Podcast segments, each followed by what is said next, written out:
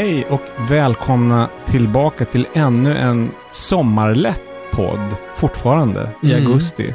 Det är väldigt, jag tycker det är något väldigt skönt med de här sommarlätt på. Ja. Lite som att jag alltid tycker om miniserier till skillnad från långa serier. Okej, Jo. men, men du föredrar inte minigolf framför vanlig golf? Nej, det gör jag inte. Det här påminner mig om, för det- vad det betyder är ju att det är ett kortare program. Ja, När man ska göra den här omskrivningen och låtsas att det i själva verket är en uppgradering.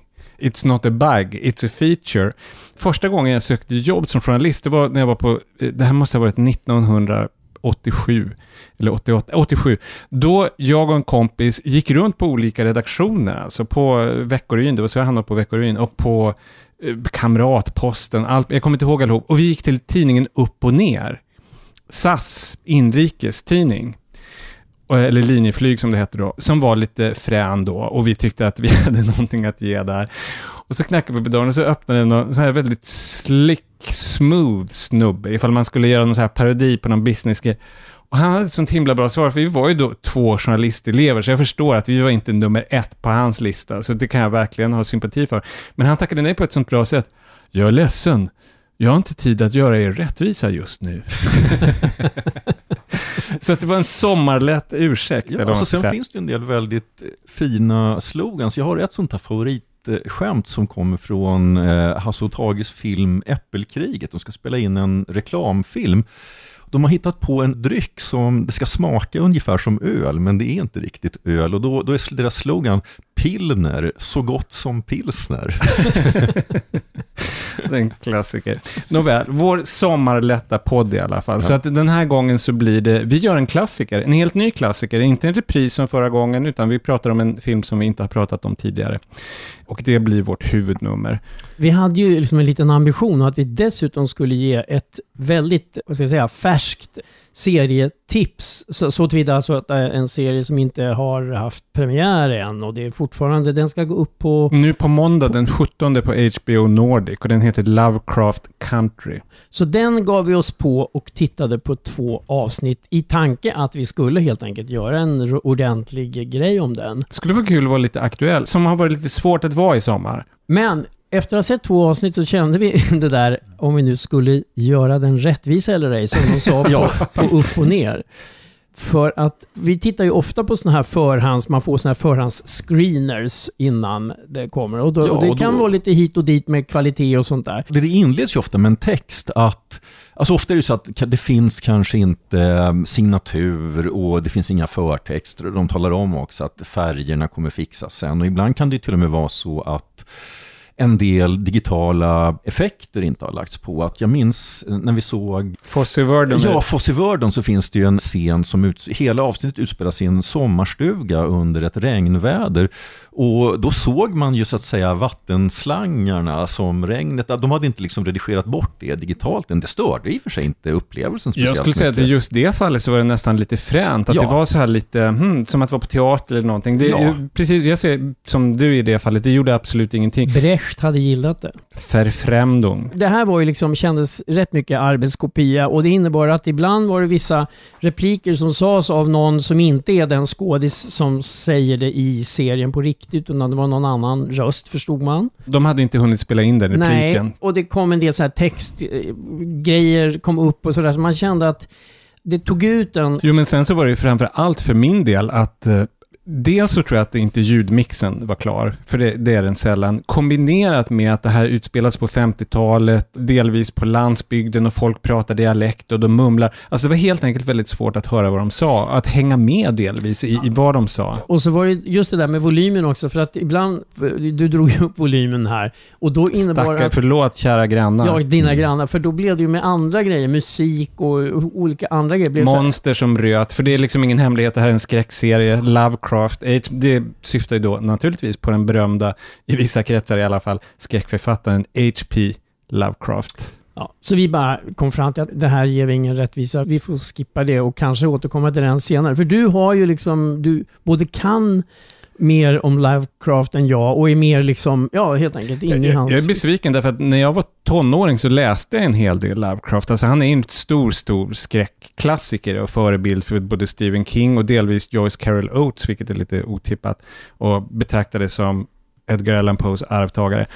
Men han har vad man kan kalla ett komplicerat arv så tillvida att det på senare år som jag uppfattar det har det blivit känt för en större publik. Jag hade ingen aning om det som tonåring. Alltså han var en rasist av Guds nåde och inte bara så lite allmänt fördomsfull som man kan tänka sig att det var en annan tid. Nej, nej, nej. Han var hatisk. Mm. Så att det fanns en H.P. Lovecraft Award som tilldelades skräck och fantasyförfattare som har fått byta namn. Och allt det här stångas de med väldigt öppet i tv-serien som bygger på en roman som också heter Lovecraft Country. Så att det handlar, det har en svart huvudperson. Så att det handlar om rasism och så bygger det på den här rasistens berättelser. Så att det, det är en bra idé.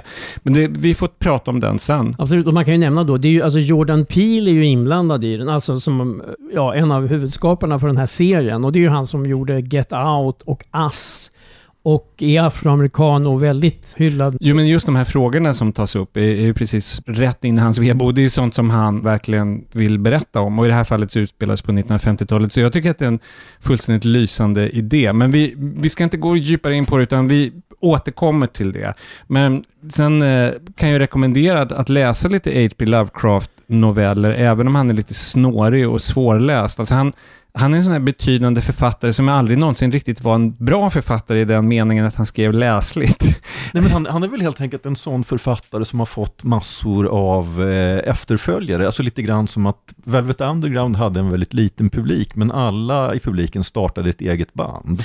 Det är en väldigt bra liknelse, så är det med, han har väl, fått väldigt många efterföljare, så det han sysslar med det kallas för Cthulhu-myten, som jag inte ska gå in på, men som handlar om att det finns monster från urtiden som döljer sig i grottor och kloaker. Den myten har byggts vidare, bland annat Stephen King har skrivit noveller i, i den andan. Robert Block som skrev Psycho, alltså massvis av berömda. Ja, alltså Lovecraft var väl helt enkelt sån att han liksom lämnade sitt verk som ett alltså öppet tillåtet fält för alla som vill får gärna bygga vidare på det här. Och det var ju en sympatisk sida. Mindre sympatisk var ju då att han var galopperande rasist. Så att, som sagt, ett komplicerat arv. Jag skulle bara säga en grej som jag glömde säga förra gången. När vi pratade lite om, ni hade varit i Spanien, jag hade varit i Sörmland hos mina kompisar Ove och katten som mm. inte har någonting att göra med Petson och Findus. Och eh, då träffade jag ju ett sånt jättefan av podden och då blir man ju så glad. Det, ja. Han heter Magnus Färnefors och jag känner hans föräldrar sedan min ungdom och sådär. Och han var och hälsade på dem, de bor grannar där. Han bor i Malmö numera och då berättade han för mig att han har inte missat ett enda avsnitt av podden. Det stöder vi, det, ja. det gillar vi. Ja, jag tyckte bara så här, heja. Ja, så Magnus, fortsätt lyssna. Vi blir jätteglada för sådana fans som du. Hela köksbordet gör vågen. Och då var det dags för programmets klassiker.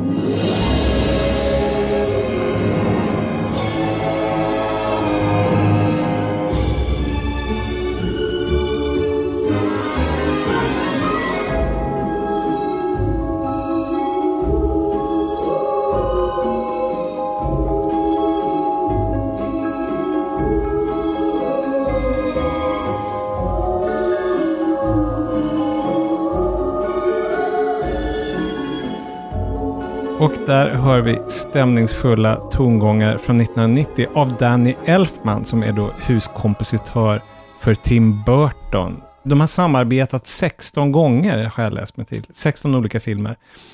Och i det här fallet så är det Edward Scissorhands, klassikern för dagen. För några veckor sedan så hade vi som gäst Edward af Sillén. Och nu Edward Scissorhands. Det är som, det är som en tanke. Och den är ju från då 1990. Vilket får mig att känna mig otroligt gammal. Det har gått 30 år sedan vi såg den där förhandsvisningen på, tror jag, Saga på Kungsgatan. Oh, here we go again. Du med ditt kusliga minne.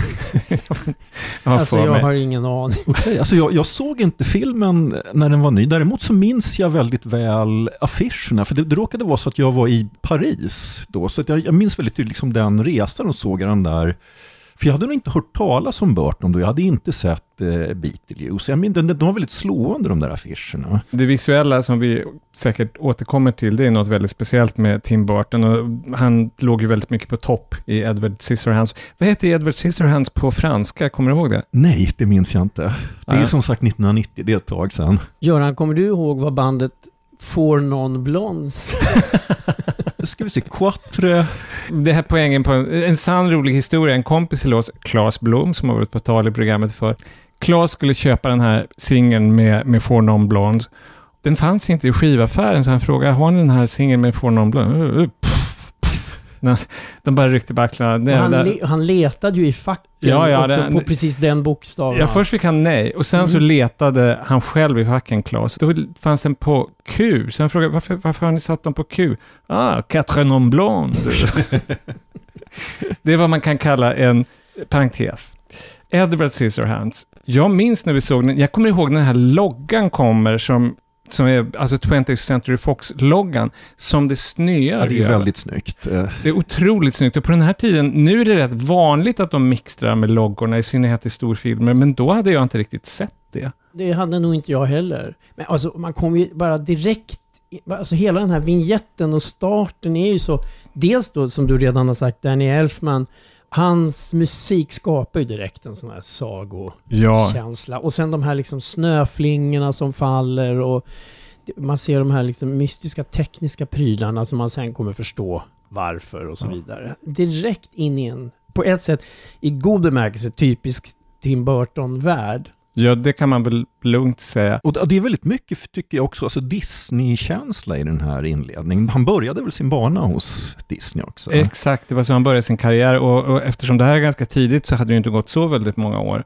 Det finns ju paralleller med en massa olika filmer, men det börjar som en saga som lite Pinocchio-aktigt förstår man. Att Edward då, som spelas av Johnny Depp, han är någon slags robotfigur. Han är skapad av en uppfinnare, lite grann som Geppetto. Och den här uppfinnaren spelas av Vincent Price. Burtons skräckhjälte då från barndomen, från en massa filmer. Vad heter den? House of Wax. Ja, det är väl en sån. Och eh, om man tar en riktigt gammal, visst är han med i Lore, alltså den här noir-filmen? Ja, fast jag tror att det var de lite mer... Tra- det, det, ja, det är skräckgrejerna som Burton gillar förstås. Det skulle jag tippa. Ja. I alla fall, uppfinnaren dör och Edward, stackaren, han sitter ensam i det gamla slottet. Då ringer det på dörren. Det är Diane Weist i rollen som Peg. Hon säljer smink för Avon. Avon Calling. Och hon är glad och snäll och hon vill vara till hjälp. Vi lyssnar på ett klipp. Those are your hands. Those are your hands.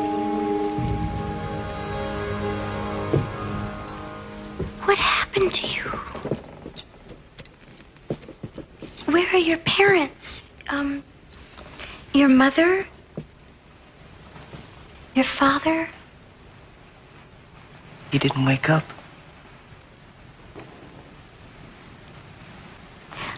Are you alone? Do you live up here all by yourself? What happened to your face? Hmm. No, I won't hurt you. But at the very least, let me give you a good astringent, and this will help to prevent infection. What's your name? Edward. Edward? I think you should just come home with me. Seger, det var helt oavsiktligt, men du har helt rätt i det du sa under... Att det är väldigt speciellt att lyssna på ett klipp från just Edward Scissorhands, det, som innehåller, jag tror den största koncentrationen saxskämt i filmhistorien är att förväxla med sexskämt. Det finns en del sådana också, i och för sig. Men först och främst Diane Weist. Alltså, hon är ju så bra, vilket hon ju i princip, tycker jag, alltid är. Men här är hon, och, hon är, och så är det ju också, man tycker så mycket, alltså hon är så snäll och omtänksam, den här Peg som hon heter. Hon utstrålar en sån godhet, men inte på ett tråkigt sätt. Det finns ju ganska gott om sådana här idealföräldrar i amerikanska ungdomsserier som Beverly Hills och sånt där, som blir, de blir ju corny och man skrattar åt dem. Men man skrattar aldrig åt det. Man skrattar på ett vänligt sätt åt Diane Weiss, men framförallt så bara älskar man henne och man respekterar hennes totala godhet.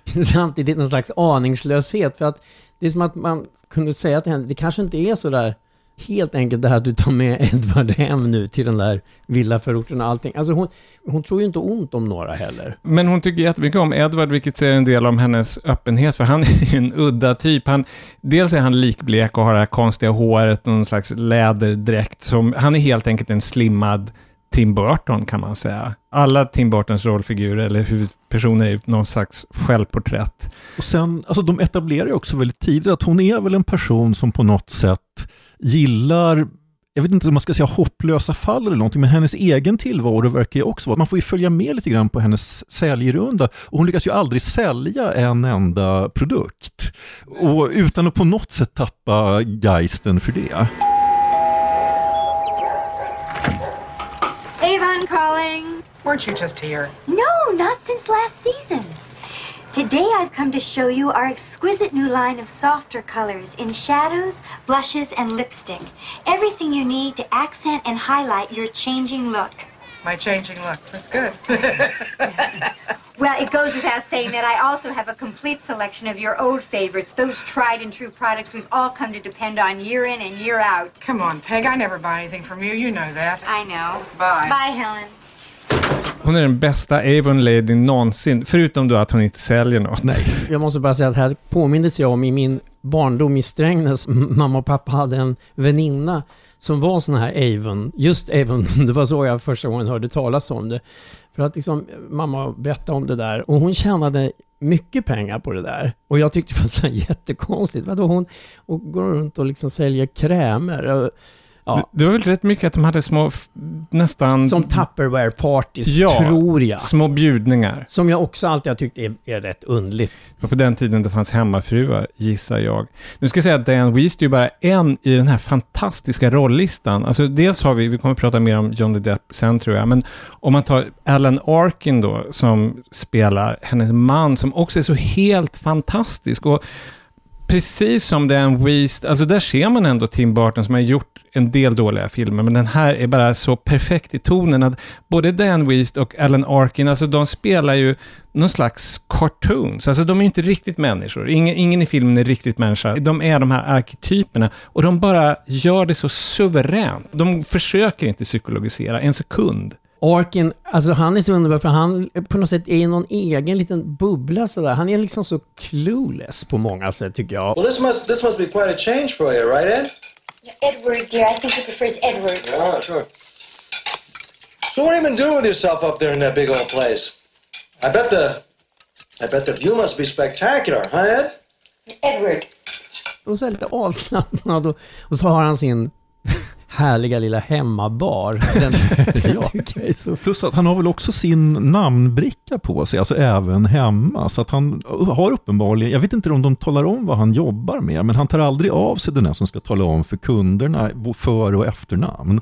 För att återgå till den här baren i källaren, det här som är någon slags gillestuga och tvättmaskinen finns ju i samma rum som minibaren. Alltså det, hela den här förorten är ju också så fantastiskt realiserad. Men Alan Arkin, han är lite grann som Edward slår det mig nu, därför att Ed, ibland tänker jag att förklaringen i filmen är att Edward är en ofärdig eh, halvmänniska. Så att han ser allting för första gången och som ett barn. Men han är väldigt tyst, han säger inte mycket, han bara tar in och tar in och han missuppfattar och lever i sin egen värld. Det är nästan som att han har någon slags diagnos. Men det har ju pappan i familjen också. Han, Jo, inte, inte bara han. Alla lever i sina att, bubblor. Att, att, det, det är väl typiskt för den här filmen att alla, det, det är nästan som att de har någon sorts akvarie guldfiskskål runt huvudet som de inte liksom kommer utanför. Där slår mig en förklaring som någon hade till att om det här är mer Johan än du Seger, men du har också läst lite Karl Barks Kalle Anka-serier och det finns ett återkommande motiv om att, att Kalle blir fanatiskt intresserad av någonting. Han ska bli mus- musiker eller han ska bli, och, och det eskalerar, det blir värre och värre och folk försöker tala honom till rätta, han hör inte. Grejen är att Karl Barks var ju döv. Så att han måste ha varit med om det, att äh, en massa situationer där han liksom haft något projekt och folk försöker på något sätt hjälpa honom och når bara inte fram. Jag har läst någon slags tolkning om att, jo men, det var att han bara överförde sina eh, erfarenheter på Kalle. Och i den här filmen om en stackars outsider, för han är ju liksom den här svartvita, bleka figuren i en bubbelgumsvärld av färg. Men alla är ju outsiders. Varenda en har Ja, så, så är det verkligen. Det, det Alltså- är väldigt slående. Och det, och det vinglar ju då av kul biroller och en Ja. är ju den här hemska kvinnan som, som är lite lik Peg Bundy i sin Jag tänkte stil. också på det. Men hon heter Joyce. Joyce, Joyce och Ja. spelas av Kathy Baker. Och hon är ju så tänd på Edward. Ja, och inte bara på honom. Eh, Alltså det räcker ju, kommer du ihåg eh, när Avon-kvinnan kommer och knackar på hos henne, då blir den här grannen Peggy Band, hon blir väldigt störd. Why, Peg? Have you gone blind? Can't you see there's a vehicle in my driveway? Yes. Well, I'm surprised you don't realize that means I'm busy. Ser du inte att det står en bil på uppfarten? Det, Just det, nu kommer jag ihåg. Det är den där repa reparatör Ja, av tvättmaskinen att- och såna här diskmaskinen. Will you excuse me for a moment? Now, don't go anywhere. I'll be right back. This is fascinating. I wouldn't want to miss a moment of it. så att hon Ja. är inte så, här så jättekräsen. Nej, nej, men Edward är ju väldigt spännande också. Ja, ja. Alltså i och med att han är så extremt udda. Och, och jag menar, det är ju en scen när han ska klippa henne, för han blir ju poppis så att han får ju klippa dels så här folks buskar och i trädgårdarna och sen får han klippa folks hundar med väldigt roliga resultat. Och sen klipper han, det slutar med att han klipper hemmafruarna. hemmafruarna. Och när han då klipper hon den här Joyce, då upplever man, då känns det ju som att hon får nästan ett antal orgasmer medan han klipper henne. Och så säger hon efteråt att That was the single most thrilling experience var mitt livs bästa upplevelse. Det är lite märkligt när jag ser den här filmen. Den skulle på vissa sätt fungera väldigt bra som en barnfilm, därför att det är ju en saga. Å andra sidan så är den ju lite, den är ganska blodig, i synnerhet på slutet, och våldsam. Och så finns de här sexgrejerna som jag inte skulle vilja så här, förklara för en... Nej men de kanske tänker, Sjuåring. titta, ja, tanten är glad. Tanten är mycket glad. Samtidigt, den har väl aldrig varit eh, barnförbjuden? Jag kan tänka mig att den har typ 11-årsgränser eller något sånt där, eller hade på bio. Ja, det skulle jag tipsa. Det Ja. kan hända att den till och med var barntillåten. Nej, det tror jag inte, på grund av blodet, mer Mm. än sexet i så fall. Sen har vi Winona Ryder i rollen som dottern i huset, som har någon slags kärlekshistoria med, ja, i den mån det nu går att ha det med Edward Scissorhands. Det har ju, om inte annat, praktiska hinder. Med de enorma saxhänderna som man har. Vi har inte pratat så mycket om det, men det är ju det att den här uppfinnaren han ju inte sätta på de riktiga händerna, så han hade någon slags, vad ska man kalla det, någonting han hade där istället. Provisoriskt. Ett provisoriskt, och det var de här saxarna. Alltså där undrade jag lite grann om, kan det vara samma sak för en uppfinnare som för en tecknare? För att händer är ju bland det svåraste att teckna, man sparar ofta det till sist. Jag tänker, Mm. Kan det vara likadant om man liksom tillverkar en robotpojke, att ja, men jag tar de där jobbiga händerna på slutet. Jag tror att det, det är väl så de lite grann har tänkt, men vad jag förstår, tillkomsthistorien av Edward Scissorhands, det var att en kvinna, en manusförfattare som heter Caroline Thompson, hon tittade i Tim Burtons skissbok och han har liksom en massa underliga, gottaktiga myskofigurer med underliga, underligt hår. Alla påminner lite grann om han själv. Och då fanns den här gestalten med saxar istället för händer och då såg Caroline Thompson det och då sa hon, honom kan jag skriva en historia om. Va? sa Tim Burton. Vad är historien? Jo, nej, men det här, det här fixar vi. Och då skrev de tillsammans, Edward Scissorhands. Så hon har ju också skrivit manus till en annan av hans allra bästa filmer, Nightmare before Christmas. Så att hon har ju en känsla för det Men här. är det en Alltså han Tim regisserade Burton- den inte, Men men... han skrev den Ja, Ja. med Mm, Caroline ja. Thompson. Mm. Men eh, vi måste ju bara, alltså den här villaförorten, alltså det, det, det är ju en sån här brutal konformistisk villaförort som, eh, där filmen utspelas, pastellfärgade hus, allting ser ju, alltså allting är ju så här förhöjt på något sätt. Samtidigt så finns det någon slags verklighet där. Alltså det är ju tydligen en äkta förort som de fick måla om. De fick tillstånd att måla om husen som det bodde folk i. Och sen så har de den här, det är så underbart, det är ju före digitala effekter, så att det är granne med den här kullen där det finns ett typ Draculas slott, eller det är den här uppfinnarens slott. Så att den här blandningen mellan någon slags förhöjd verklighet och total fake. Det känns ju lite, det finns lite så här David Lynch-känsla och, Ja. och sen så är det lite så här Stepford Wives-känsla med, alltså, Jo, det finns den här skepsisen som många spännande outsiders och konstnärer känner inför förorten. Ja, men Ja. Visst kom det ett antal filmer just på 80-talet där förorter ser ut lite... Ja. Alltså jag tänker på Yoda Gremlins har väl en sån här förort och har inte Poltergeist en Det är väldigt mycket, de har mycket gemensamt med Steven Spielberg-förorter och som jag, som jag räknar de där som du nämner till. Däremot så är inte de alls så stiliserade. Jag tycker att det är mer på sätt och vis likt. Jag antecknade att det var som John Waters polyester, men med en budget. ja. Och Mm. lite som David Lynch Blue Velvet, men utan ruttnande öron. Sen är det ju det är någonting med bilderna och scenografin och allting som får mig att tänka på jag vet inte, Johan, kommer du ihåg den här brittiska designbyrån Hypnosis? De designade LP-omslag på 70 80-talet åt liksom Pink Floyd, 10cc, Led Zeppelin. Alltså jag hade- minns ju de här omslagen väldigt Ja, väl. det är en väldigt Eh, speciell stil. De var så här skarpa, och ofta färgstarka och liksom väldigt sådär det såg nästan så här lite konstgjort ut, bilderna. Och den känslan, den får jag när jag när, liksom, när det är de här lite på håll bilderna av det här, den här orten. Jag gillar att du bara frågar Johan, du vet att jag inte, att jag inte lyssnade på Pink Floyd och alla de där. Nej, nej, nej. Nej, men eh, det- jag, är ju realist, eller vad säger man? Pragmatisk. Jo. Men färgerna är så speciella. Alltså jag tänkte på det att det var...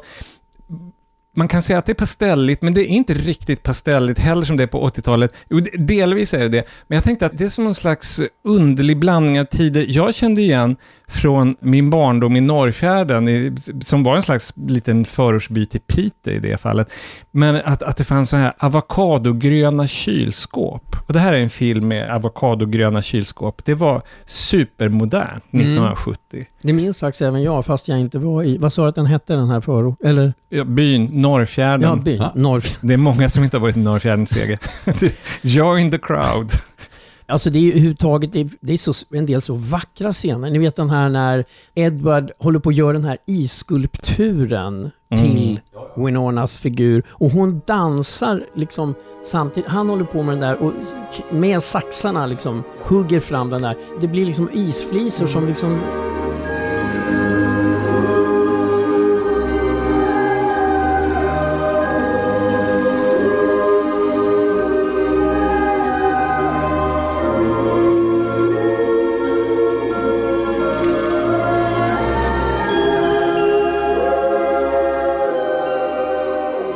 Det är nästan den viktigaste scenen i filmen. Man får se den två gånger för säkerhets skull, men det är en underbar scen. Den är så vacker, och ihop just med Elfsmans eh, fantastiska musik också. Det är en sån här riktigt magisk som drömscen, verkligen. Och alltså när vi talar om Winona Ryder i den här filmen, för att hade det här så att säga varit en film som var gjord i år, då hade jag ju tagit för givet att de hade gjort någonting digitalt med hennes ögon. Men det kan, alltså, ha- hade hon eller har hon så stora ögon? Jo, det är absolut. Det, det, jag kan inte tänka mig att de har gjort något med Nej, dem. jag, jag kan inte heller tänka mig att man 1990 gjorde, men hon ser nästan ut som en manga-figur. Man kan göra mycket med smink och liksom Ja. accentuera och sådär. Hon ser ju skum ut, men det tänkte jag att det var mest därför att hon var blonderad, vilket är nästan... Hon är ju brunett normalt och det är hon i alla sina filmer också.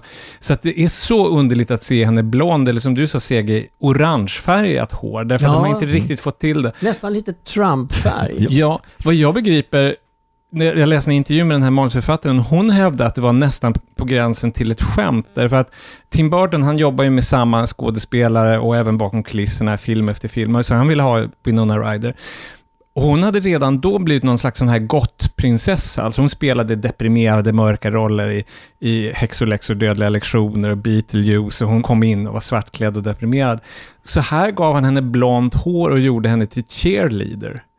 Och det är en väldigt otypisk Winona Ryder-roll, men hon ror den i hamn, men alltså det är inte riktigt hennes vedbod. Jag tänkte på Johan när du sa det med hennes ögon, att det, det får kom- komma en sån här uppföljare. Kommer du ihåg den här Betty Davis Eyes? Kanske Ja, ja, en sån här. Winona Ja. Ryders Eyes. Manga Eyes. Men sen tänkte jag, alltså en, en, för det finns ju ytterligare en sån här, vad, heter, vad säger man, kontraintuitiv casting. Att hennes enormt bufflige pojkvän, det är ju den här snubben Anthony Michael Hall som man såg, han var ju alltid, eller ofta i alla fall, nörd i de här 80-tals komedierna. Alltså framförallt Breakfast Club. Ja, det, Den det är den jag minns. killen. Exakt. Ja, och han hade ju flera andra filmer också, den hade väldigt liknande roller.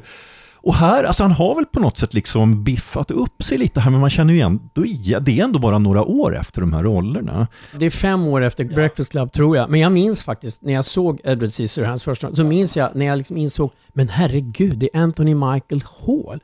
Jag blev faktiskt lite chockad. Det är inte bara det att han är biffig, men sen dessutom så spelar han ju, han är ju ett sånt svin. Han är en verkligen- sån skurk. But that's breaking and entering. Look, my parents have insurance up the rear, okay? Well, it'll cost them a little hassle, that's about it. A week and my dad will have a new and better everything. We can't.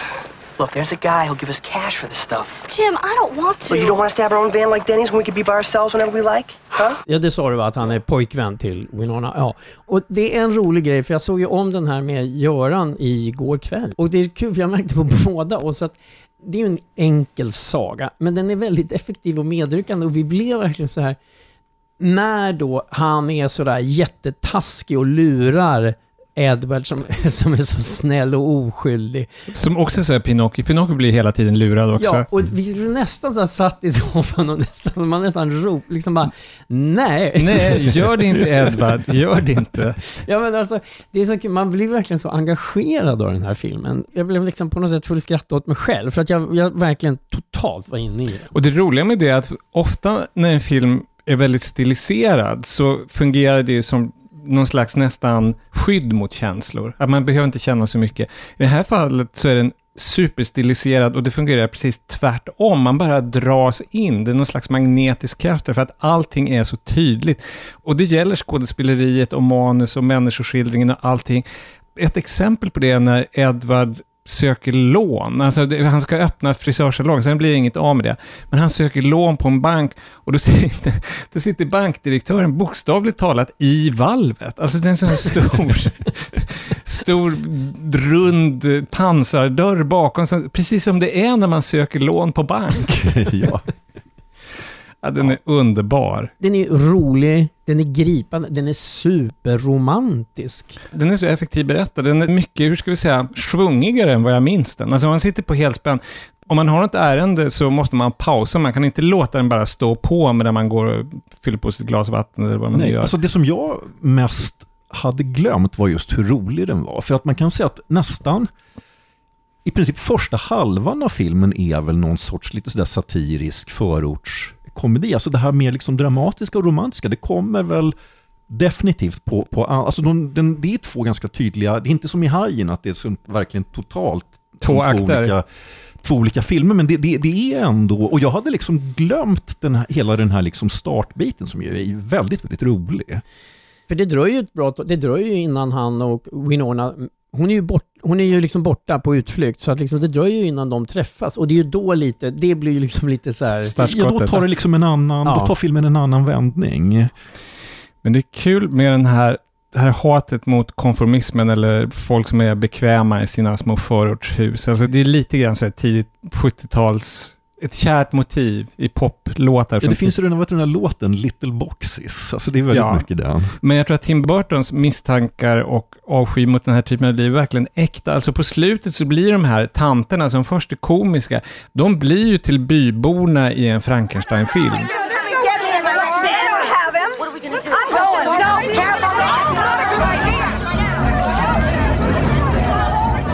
Det tror jag är helt medvetet. Alltså allt som saknas är högafflarna och facklorna. Å andra sidan så har ju Joyce sin sig som jag vill se som hennes fackla som hon aldrig någonsin släpper. What happened? Okay, is he dead? You get him? Jag tågar upp mot slottet och vi ska döda Edvard, men jag släpper inte min sig. Vi skojade ju om det när vi satt och tittade på den. Det finns ju så mycket sådana små detaljer också. Vi ska inte tjata mer om Diane Weiss, men det är en scen när hon bara ska knacka på första gången tror jag. På, det är väl upp, när hon ska upp till slottet. Ja. Och då gör hon en liten så här, hon rättar till håret. Alltså hon liksom så här fixar lite frisyren. Alltså på, på så här lite, lite litet sätt som bara... Det är bara en sån skön liten detalj. Hon lever liksom.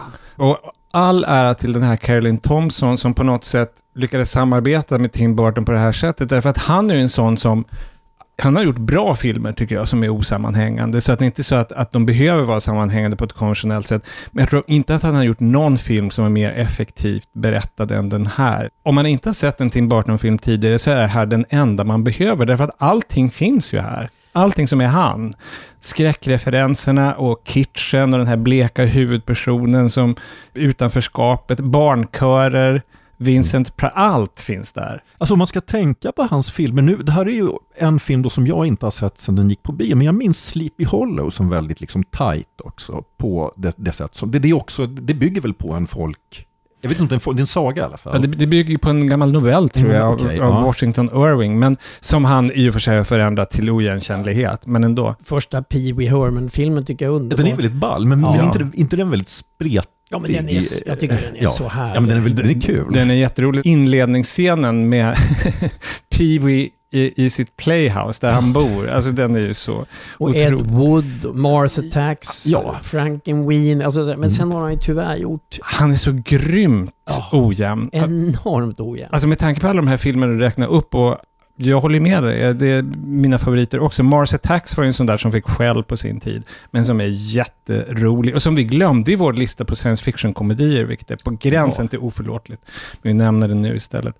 Men som det, han har ju lite grann ebbat ut de senaste åren, men han gjorde den här Big Eyes som jag tyckte var bra ändå, för inte så länge sedan. Så det finns hopp, hoppas jag.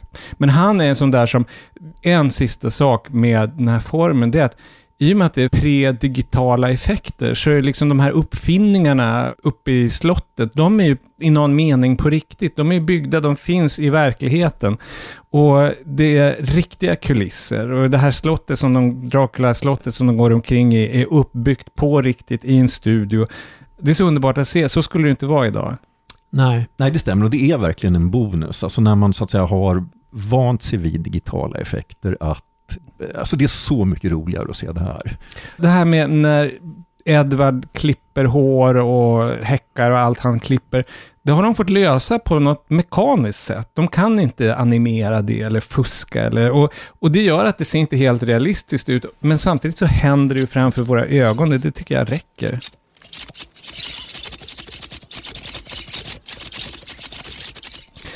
Då har vi pratat om Edward Scissorhands i regi av Tim Burton från 1990. Jag och du Seger, vi såg en väldigt stilig Blu-ray, men du, den, Jag höjde den från iTunes, jättefin kopia också. se om den, eller se den för första gången, det är den väl värd. Jag minns den som bra, men jag minns den inte som så här bra. Jag minns att jag gillade den verkligen och sådär. Fast jag nästan så att jag tyckte den var ännu bättre än vad jag mindes faktiskt. Den har jag. åldrats med värdighet, även om det är fullständigt rubbat att det har gått 30 år. Det glömmer vi. Och då var vi klara för den här gången. Niklas Runsten har redigerat. Berätta om vår podcast för släkt och vänner ifall ni gillar den. Annars inte. Men eh, om ni har lust så gör gärna det. Tack för oss. Hej då Johan. Hej då. Hej då Sege. Hej då. Hej då från mig Göran. Vi hörs om 14 dagar.